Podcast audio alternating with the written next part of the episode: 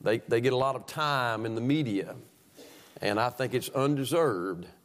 And, uh, and unfortunately, Jesus gets no time in the media. But we're not, we're not at ABC News this morning, we're at Tabernacle Baptist Church.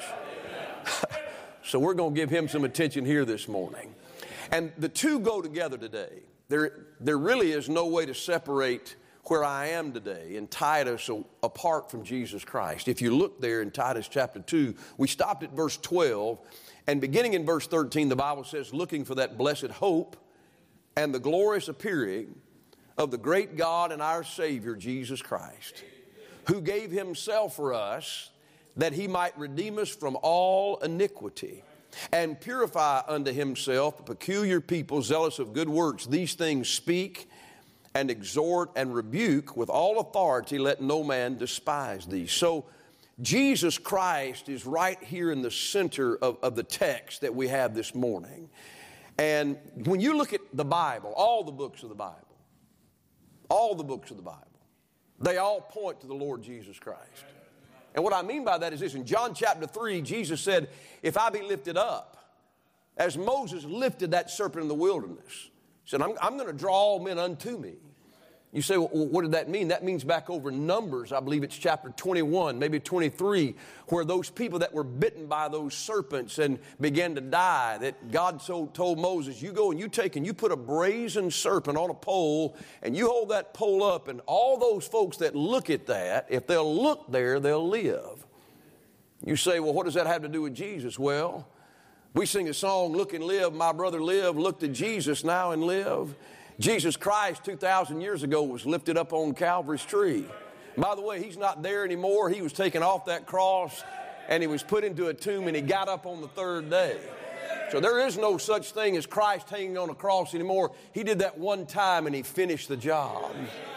But that story in Numbers points to Jesus in the New Testament.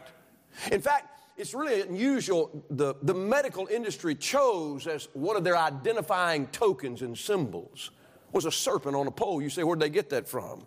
They got it from the Bible. And Jesus Christ, without, without Him, there is no salvation. But these two are tied together throughout Scripture. If you find the Bible, you look in the Bible, you're going to find Jesus Christ. Now, I'm not going to preach the first part of verse 13, looking for that blessed hope. That's the rapture of the church into the clouds to meet Jesus and the glorious appearing. I believe that's the revelation of Christ, the coming to the earth and Jesus says, King of Kings. But the, then the next phrase says, the great God and our Savior, Jesus Christ. That's going to be where I'm going to preach this morning. Would you pray with me before I do that? Lord, we do thank you for the privilege to be here today. Thank you for the Bible we have. And Lord, we thank you that we can personally know Jesus Christ as our Savior. Thank you, Lord, for not being a God that's not accessible or someone that's out of reach or somebody that's so high that they, they're not willing to reach down to those of, of low estate. And God, thank you so much for reaching down to the lowest of us and pulling us out of a pit and pulling us out of a mire and putting our feet on a rock, Lord, put a song in our mouth and giving us a salvation that no man can take away. Thank you for that, Lord. Help us to magnify you today. In Jesus' name, amen. Now, the phrase there is very clear if you look at it the great God and our Savior Jesus Christ. You can't really separate the great God from the phrase our Savior Jesus Christ.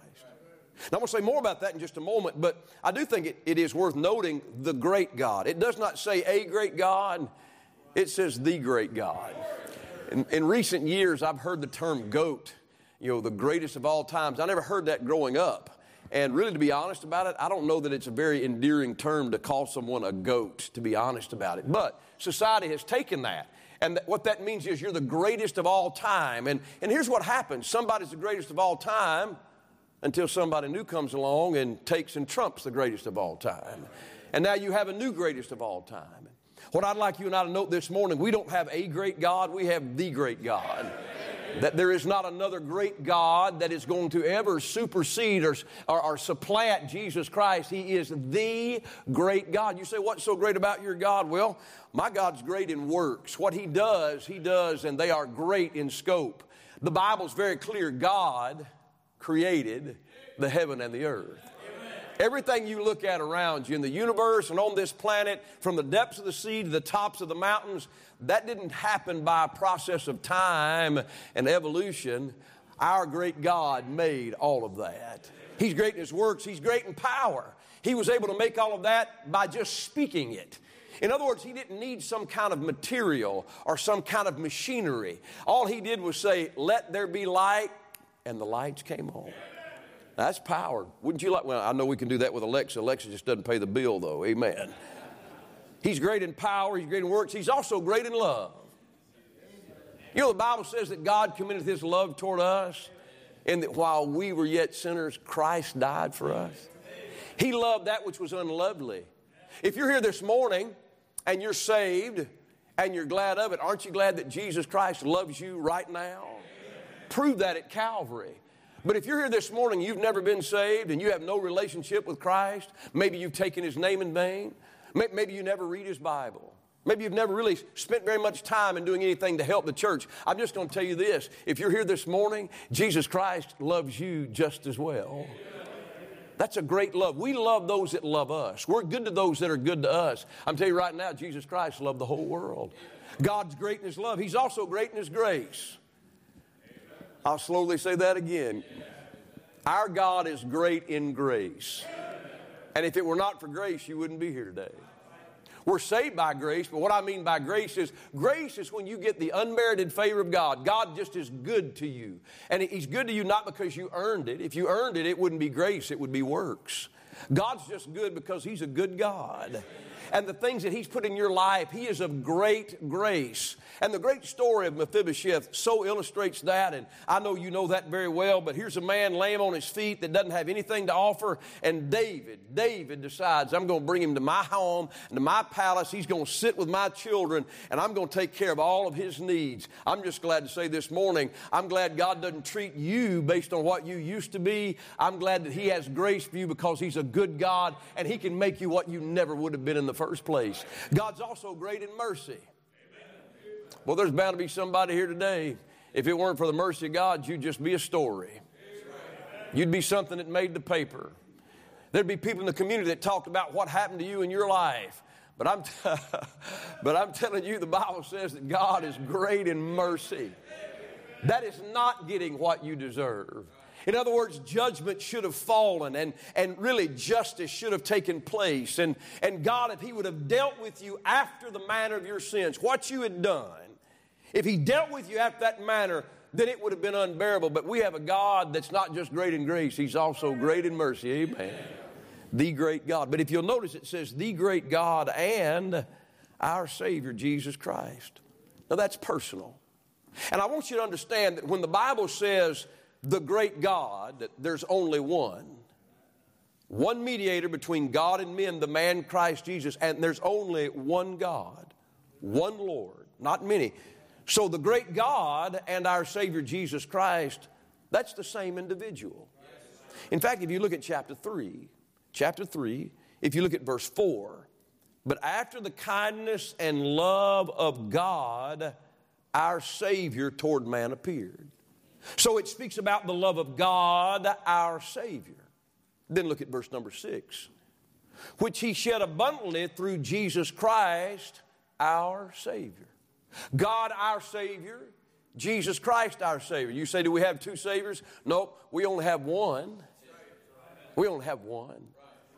You say, well, why do you have God our Savior and Jesus our Savior? Because there's only one God. Jesus and God are exactly the same, one and the same.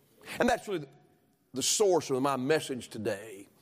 I want to preach that before I finish in verse 14. I know that this church believes and has been taught correctly from the Bible that Jesus Christ not was God, is God. In other words, that Jesus Christ, Jesus Christ did not become God. Jesus always has been and always will be God that Jesus Christ was not just credited by men as being God, but that the Bible affirms and very plainly declares that Jesus Christ is the eternal God. You say, well, everybody believes that. No, everybody doesn't believe that. You know, there are people that will used to come by your door and knock on your door and they'd tell you that Jesus Christ, that he wasn't God. Um, there are people that, like the Mormons, that believe that Jesus and Lucifer were brothers and they believe that Jesus is a, a God in the making, that what man used to be, he became, and what God is, man will one day become. We don't believe the Bible teaches that at all. We believe that Jesus Christ has been God from eternity past to eternity future. Then there are people like the Jehovah's Witness, they don't believe that Jesus Christ is God. They don't want you to pray in His name. They believe they're distinct, they're separate. There are other people that believe that same idea. They have the idea that yes, Jesus existed, but Jesus is independent, separate from God, that they're two different people altogether. And all I would say is this the Bible's very clear the Bible says that three are one, that you have the Father and you have the Son and the Holy Ghost, that these three are one, and they are one in their deity. They are not distinct from each other in their deity, just in the person of what they are. Myself, this morning, if you're looking at me, I, I have four children, so I'm a father. My dad is in heaven, so I'm a son. My wife is here this morning, so I'm also a husband, but I'm not three separate individuals. I'm one individual with three different relationships to other people. And all I'm saying is that we don't believe that He was a created God or that He's separate from God. We believe that Jesus Christ is God. There are two billion people on this planet that claim Allah as their God. They don't believe that Jesus Christ was God, they just say He's a prophet. He's just a great man. And, and I'd like to tell you this Jesus was a prophet, and Jesus was a great man, but by, the Bible says that Jesus Christ was also God. He was God. The Buddhists don't recognize Jesus as God. There are a billion of those people on the planet. The Hindus, they don't recognize Jesus as God only. They have many gods, thousands of gods and they'll just take Jesus and put him right in there with somebody. I remember being on the island of Trinidad and I went into this Hindu temple and as I was looking around, all these different gods, Shiva, Vishnu, all these different things that were kind of, it almost looked like pieced together. And I said, Listen, I, Jesus Christ is God. And he said, I believe that. I said, Well, what about all these? He said, Jesus is God, and Buddha is God, and Shiva is God, and Diwali is God. I said, Oh, no, no, no. The Bible is very clear there's only one God. He's just willing to put them all together. So, what I'm telling you is the Bible, right here in Titus 2, in verse number 13, gives a statement, a declaration that is found throughout the Scripture. And I want to run that today, this morning, that Jesus Christ is God.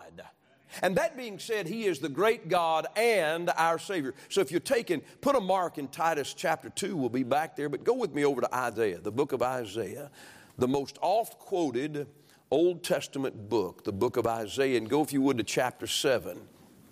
Chapter 7. The book of Isaiah, probably written at least 2,500 years ago.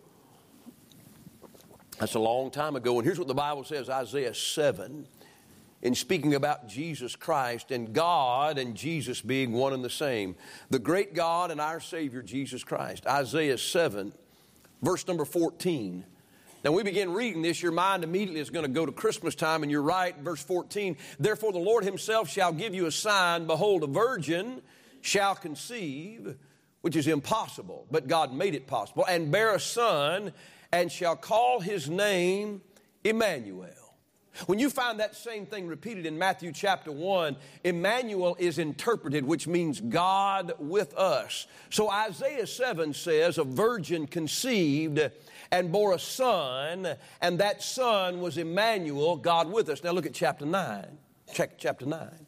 Chapter 9, and if you look at verse number 6, a further explanation about a child being born that is God in the flesh. Verse 6, the Bible says, For unto us a child is born, unto us a son is given. So his humanity, the child, a son is given, his deity, and the government shall be upon his shoulder and his name shall be called Wonderful. And I say amen to that. Counselor, amen to that. But look at this next phrase the mighty God. Not a mighty God. That this child that is born, this son that is given, was not a God, he was the mighty God. The mighty God.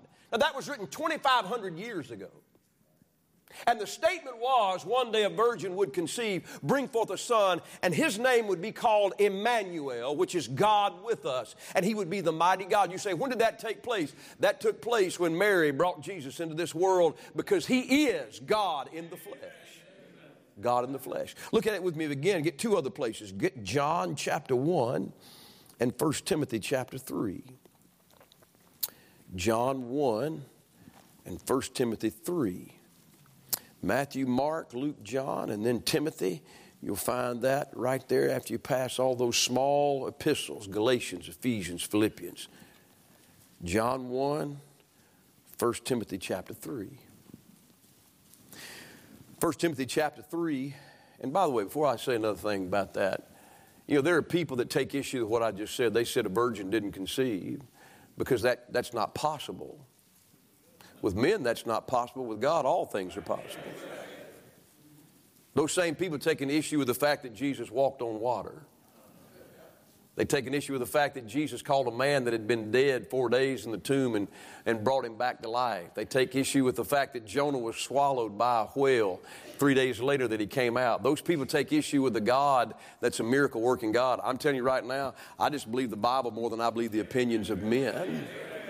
And the Bible clearly declares Emmanuel, God with us. Now, if you look there, John chapter 1, and tie it, or 1 Timothy chapter number 3, look at John 1 1. In the beginning was the Word, and the Word was with God, and the Word, can you say it for me? The Word was God. Well, who is that? Well, John 1, look at verse 14. And the Word was made flesh and dwelt among us, and we beheld His glory the glory as of the only begotten of the Father, full of grace and truth. When the Bible says the Word was God, it's speaking of Jesus Christ. You can find another cross reference to that in 1 John chapter 5 and verse 7. There are three that bear record in heaven the Father, the Word, and the Holy Ghost. So, what the Bible is telling you is that the Word was God. Now, there are versions of the Bible that say that's a mistranslation, that it should say the Word was a God. Well, I, I, don't believe the translations are correct at all. In fact, I believe the Bible I have in front of me, the Word was God. That's what I believe. And the reason I believe that is because it's supported in 1 Timothy chapter 3, if you look there. 1 Timothy chapter 3, this young man is being instructed in doctrine and how to go and have and, and war according to the doctrines that have been given to him. And in verse number 16, without controversy, in other words, there's no debate, great is the mystery of godliness. God was manifested in the flesh. In other words, God became flesh. The Word was made flesh. Jesus Christ is the eternal Word, the eternal God, and one day He became flesh. He took on the form of a man. He walked 33 years on this earth after being made a man and went to the cross of Calvary and died. But when He hung on that cross, it wasn't just a man. Are you listening to me? It was God manifest in the flesh hanging there. It was God that was there. That was God. That's what the Bible declares. That's not Baptist theology, though it is Baptist theology. The only reason it's Baptist theology is because we get our theology from the Bible. We believe what the Bible says that Jesus, that He was manifest in the flesh as God, that the Word became flesh. And so I take, I take issue with folks that try to take and say, well, you know, that's really not exactly true. We found other spurious books that say that really what happened there was that Jesus was the offspring, and whether it's a German soldier or whoever else it may be, they just, they just make that to be someone apart from who he really is. But I'm telling you this morning, according to the Bible, according to the Bible, the Word was made flesh. According to the Bible, God was manifest in the flesh. And if men have a controversy, they have a controversy with God because He's the one that declared that. So Jesus and God, the same. There are people that say, no, you know, that, that, that's not right. There's, there's a, an idea of Unitarianism that God and Jesus are distinct from one another. They're not the same and they're separate. But, you know, Jesus Christ Himself said, I and my Father are one. That's what He said. In fact, Philip said, Show us the Father. He's talking with Jesus, and he says, Okay, Show us the Father, and it sufficeth. We're, we're, if you show us the Father, we'll be happy. And Jesus looked at me, he said, Philip, how long have you been with me? And have you not known? He that has seen me hath seen the Father. Hey, Philip, if you've seen me, you've seen him because the Father is in me and I'm in the Father. And that is something the Bible again declares. That is not Baptist theology, that is Bible theology. Jesus Christ, God manifest in the flesh. We'll get two other passages. Get John 20 and Acts 20. John chapter 20 and Acts chapter 20. Matthew, Mark, Luke, John. And then the book of Acts, Acts chapter 20. To our guests that are here this morning, the reason I'm having you turn to several scriptures, and I'm so glad that you have a Bible with you, is because really, to me, it's more important what the Bible says than what somebody else has to say. Um, there are a lot of churches you go into those churches and there's really not much Bible preaching at all. They just they take a topic or a subject or an idea and, and then they begin to preach about that. And there's a lot of people that like to hear that, but uh, we just believe that the safest thing that you can do is to take and preach the Word of God. And that's why we look in our Bible. So, John chapter 20 and Acts chapter 20. John 20 and Acts 20. In John chapter 20, you have a confrontation that Jesus has with his disciples, and he comes inside the place where they are. This is after the crucifixion, this is after the resurrection. And Jesus appears to his disciples, but one of them, named Thomas, is missing. Because of that, he's called Doubting Thomas because when the disciples tell him, Thomas, we saw Jesus today. He said, I'm, I'm just not going to believe that in verse 25. But he saith unto them, Except I see in his hands the print of the nails, and put my finger in the print of the nails, and thrust my hand in his side, I will not believe. He said, Guys, you can say he rose again. I'm not going to believe it until I can actually take and touch the nail prints that were there, until I can take my hand and put it where that spear went into his side. I'm not going to believe it. I don't believe you. Well, the Bible says in verse 26, and after eight days again, his disciples within, and Thomas with them. Then came Jesus, the doors being shut, and stood in the midst and said, Peace be unto you. By the way, if you don't know Jesus, Jesus has a peace that he can give you that the world cannot give. He stepped in there and he said, Hey, peace be unto you. Look at the next one. Next verse, verse 27. Then saith he to Thomas, Reach hither thy finger and behold my hands. Reach hither thy hand and thrust it into my side and be not faithless, but believing. Jesus is standing in front of him. Here's what he says Thomas, go ahead. There's the scar right there. Go ahead, you can thrust your hand into my side. And look what Thomas says. Verse number 28 And Thomas answered and said unto him, My Lord, and can you say it for me? You know, Thomas knew who Jesus was, lived with him for three and a half years. Thomas saw him crucified. He saw him die. So he knew, he knew the end was, certain, was a certainty. He died on that cross, and now you guys are telling me he rose again. I'm not going to believe it until I can actually physically put my finger there. And so when Jesus shows up, he says, Thomas, you go right ahead. And when he saw those scars there, he didn't have to put his hand there. He just said, My Lord and my God. And that's by somebody that knew. Now look at Acts chapter 20. Acts chapter 20. Acts chapter 20, the Bible speaking about that same time of crucifixion. Look what the Bible says, verse 28. Take heed, therefore, unto you yourselves and to all the flock over the which the Holy Ghost hath made you overseers to feed the church of God, which he hath purchased with his own blood. Amen. In other words, when Thomas said, My Lord and my God, and he saw Jesus, his friend, his mentor, his teacher, his master, hang there on the cross. And then he saw him buried. The blood that coursed from Jesus' hands and ran down his head from those crown of thorns, the blood that ran from his feet and down his side, and the stripes on his back. All of that, the Bible says here in Acts 20 that when Thomas saw Jesus die, that that blood that was shed was not man's blood. Are you listening to me? It wasn't man's blood, that was God's blood. You say, why is that important? I'll tell you why it's important. Because you and I, we're all sinners. There's not one of us that hadn't sinned. All of us have imperfect blood. We have, we've been tainted. We have, we, we have an imperfect nature. Jesus Christ, Jesus Christ didn't have man's blood. Jesus Christ had the blood of God in his veins. No sin, no spot in that. And the Bible says it was God's blood, not man's blood.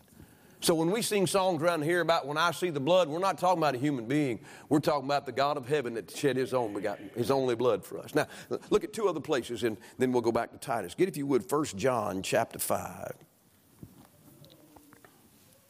You know, I think that's a, get 1 John 5 and then we'll go to Titus. I think I'm going to move past my last one there. There are so many others in the Bible. But this is one that I want you to see 1 John chapter 5. That's almost to the end of your Bible. If you get the book of Revelation and you walk backwards, you'll come back through Jude and then 3 John, 2 John, 1 John, 1 John chapter 5. 1 John chapter 5, and a verse I want to read before I get the one I want to, to comment on. In verse number 10, He that believeth on the Son of God hath this witness in himself, and he that believeth not the Son of God hath made him a liar because he believeth not the record that God hath given of his Son. And this is the record that God hath given to us eternal life, and this life is in his Son. He that hath the Son hath life. And he that hath not the Son of God hath not life. Look at verse number 20. And we know that the Son of God is come, that's Jesus, and hath given us an understanding that we may know him that is true. That's a living Savior. And we are in him that is true, even in his Son Jesus Christ. Now I want you to look at the next phrase. This is the true God and eternal life. No mistaking who's being spoken of here. Jesus Christ is being addressed in the chapter, and the Bible says the Son of God is come, and that, and that this same Son of God, Jesus Christ, is the true God and eternal life. I remember being at the door one day of a, of a Jehovah's Witness, and and I began to witness to, to them, and they said, Well, listen, uh, we don't believe that Jesus is the Son of God. And I said, Ma'am, if I could show you in the Bible that Jesus Christ is the Son of God, would you believe it? And she said, I would, but you can't do that. I said, okay. I said, turn your Bible, if you would, to 1 John 5 20. So she turned into her New World Translation. I turned to my Bible, and, and she read this verse, and it was different. But then I got to verse 20, and I turned my Bible around to her, and I said, okay, now this says that Jesus Christ, what does it say there, that last phrase? She said, This is the true God and eternal life. Boy, when, when she said it, she looked at me like she'd been shot.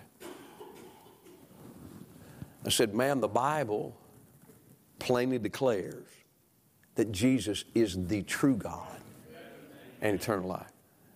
Well, then she said, Well, that's not what mine says. And so we kind of lost the conversation after that. But the point I'm trying to make is this the Bible is so clear that Jesus Christ was God manifest in the flesh. That when that virgin conceived and brought a son into this world, that that was Emmanuel, God with us.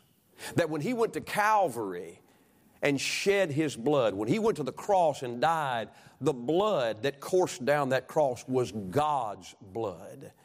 All right, because he's the true God. Now go back to Titus, if you would. Titus chapter 2.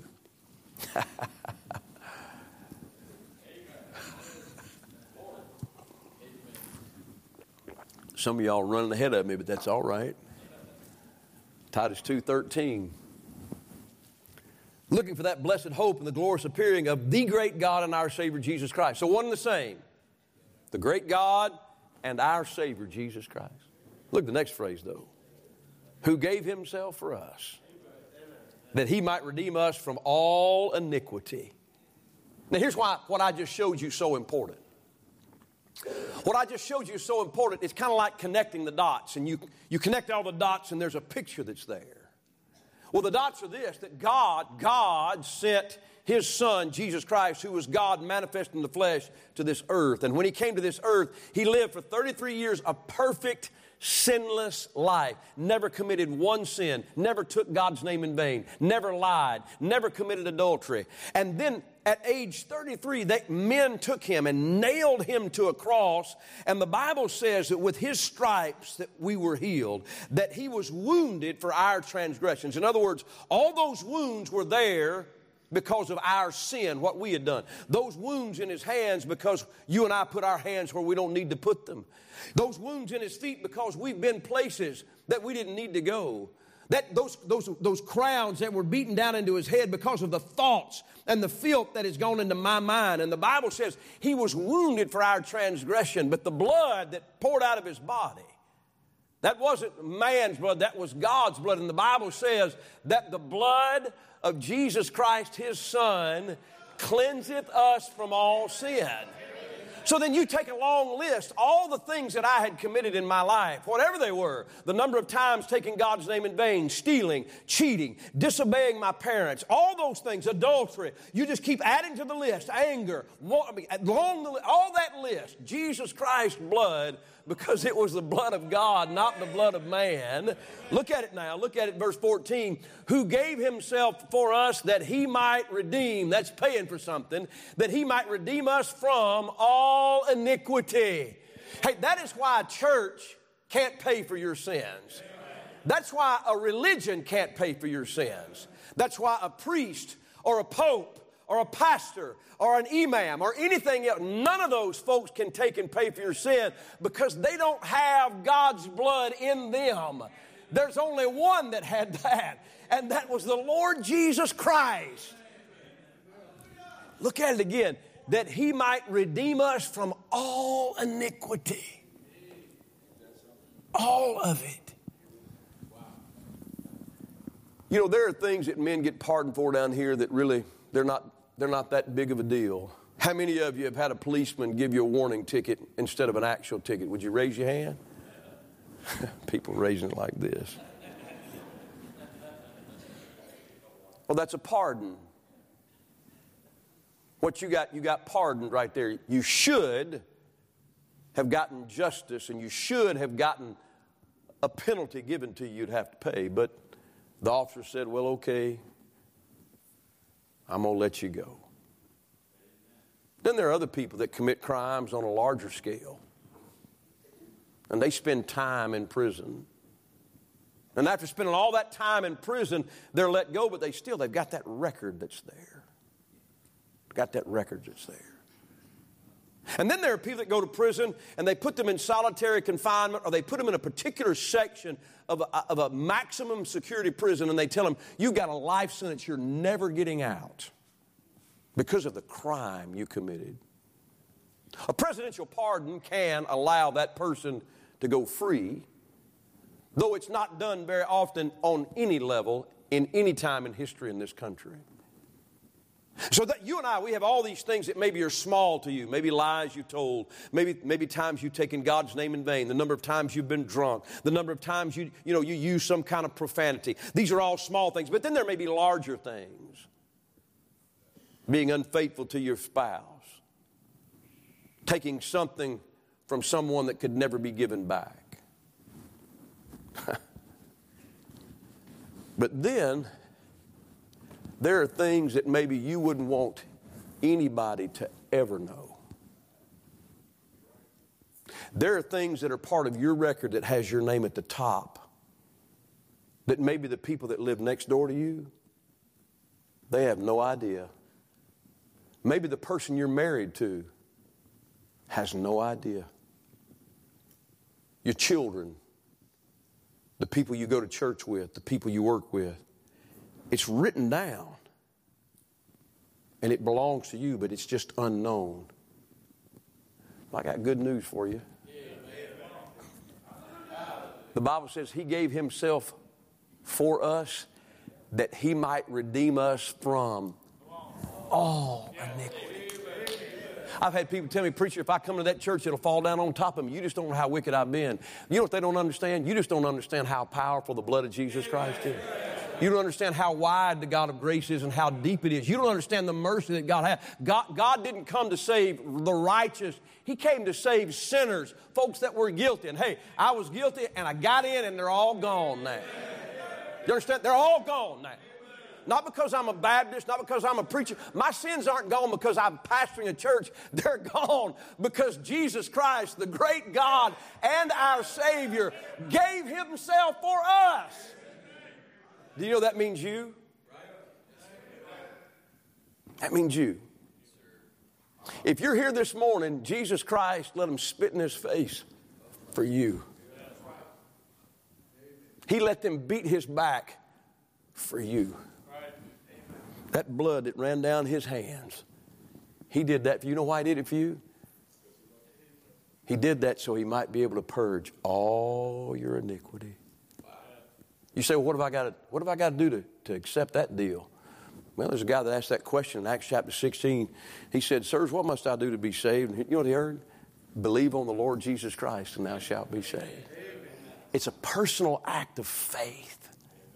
It's accepting something personally. Five year old boy, I accepted that. And I can tell you right now, I've been redeemed from all my iniquity. The payment's been made. The great God and our Savior gave Himself. He did that for you. So that's why we sing the way we sang at the beginning of service this morning. We sing because of what He did for us. We sing because nobody's ever loved us like He loved us. We sing that way because nobody's ever forgiven us like that of what He's. Listen, He forgave everything and He did it in one act. And if you're here this morning, you're not saved. Listen, if you're not saved, if you've never personally taken that payment, I would love to take a Bible or have one, someone take a Bible and show you how you could leave today with all your iniquity taken care of. All of it. Amen. Stand to your feet, please.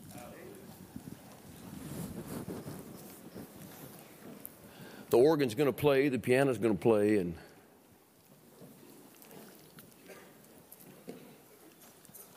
There's no religion that can do for you what you just read in the Bible because there's no religion that's God. There's no pastor that's God, no, no priest, there's no program. There's no 12 steps that you can go through confirmation to get to some place to where you can finally have all your iniquity, all that sin paid for. But Jesus, because he was God in the flesh, the great God, our Savior, he can do for you something nobody else can do. And He wants to today. So I wonder, with every head bowed, just a moment, every head bowed, every eye closed, I'm not looking, nobody else looking around, don't anybody looking, just before God, before God this morning. If you know He has taken care of all the sins of your past, your present, He's He paid for it. And if you know you're saved, would you just lift your hand up to heaven and say, God, I, I know you paid my penalty, and I'm so thankful you have. Would you just take and hold up high? Nobody looking around. Nobody looking. Nobody. Thank you. You can put you can put them down.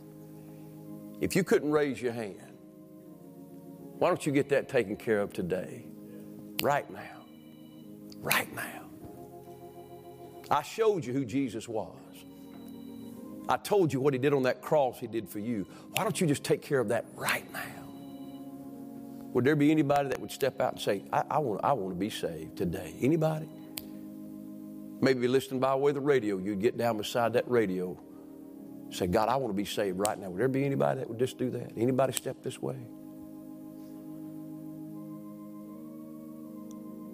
You don't have to be in a church to be saved. You can be saved on the way home. You can be saved in your car, but it's a personal choice. You saying, I'm going to accept the great God's payment for my sin. He'll be your Savior.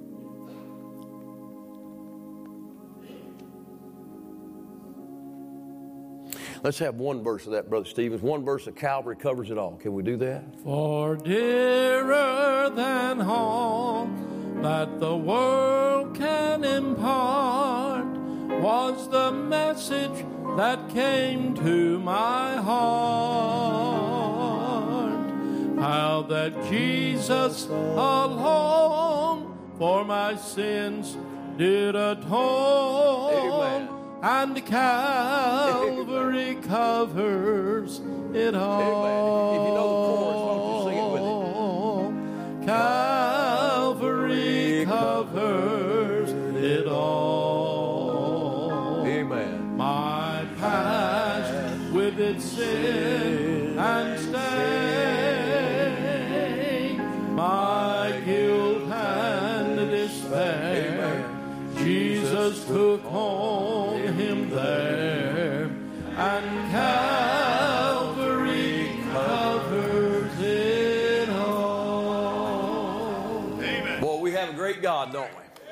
We have a great God. All right. So, Allison, is your sister here with you?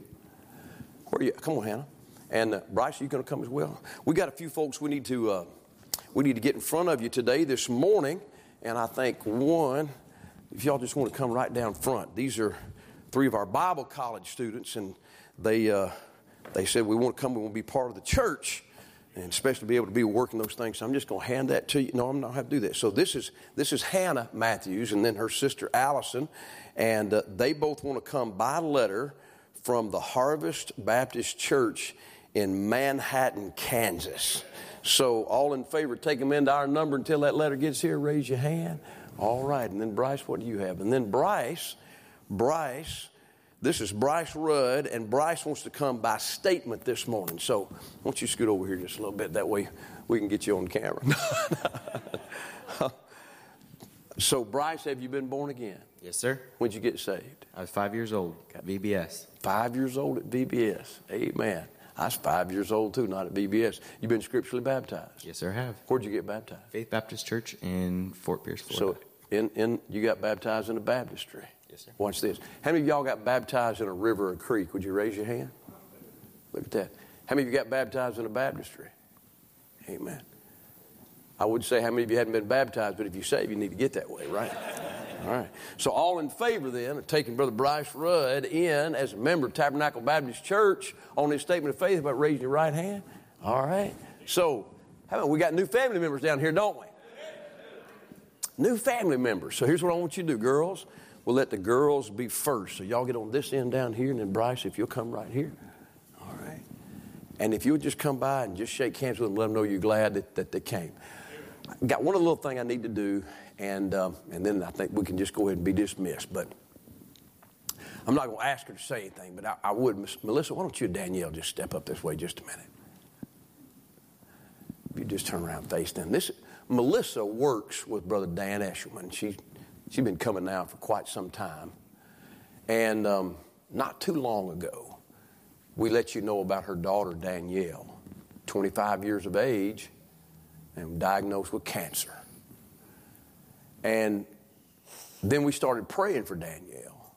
And, and I tell you what, can you just, either Melissa or Danielle, can you just give a report about where that cancer is right now? It's it's gone. They got it all out.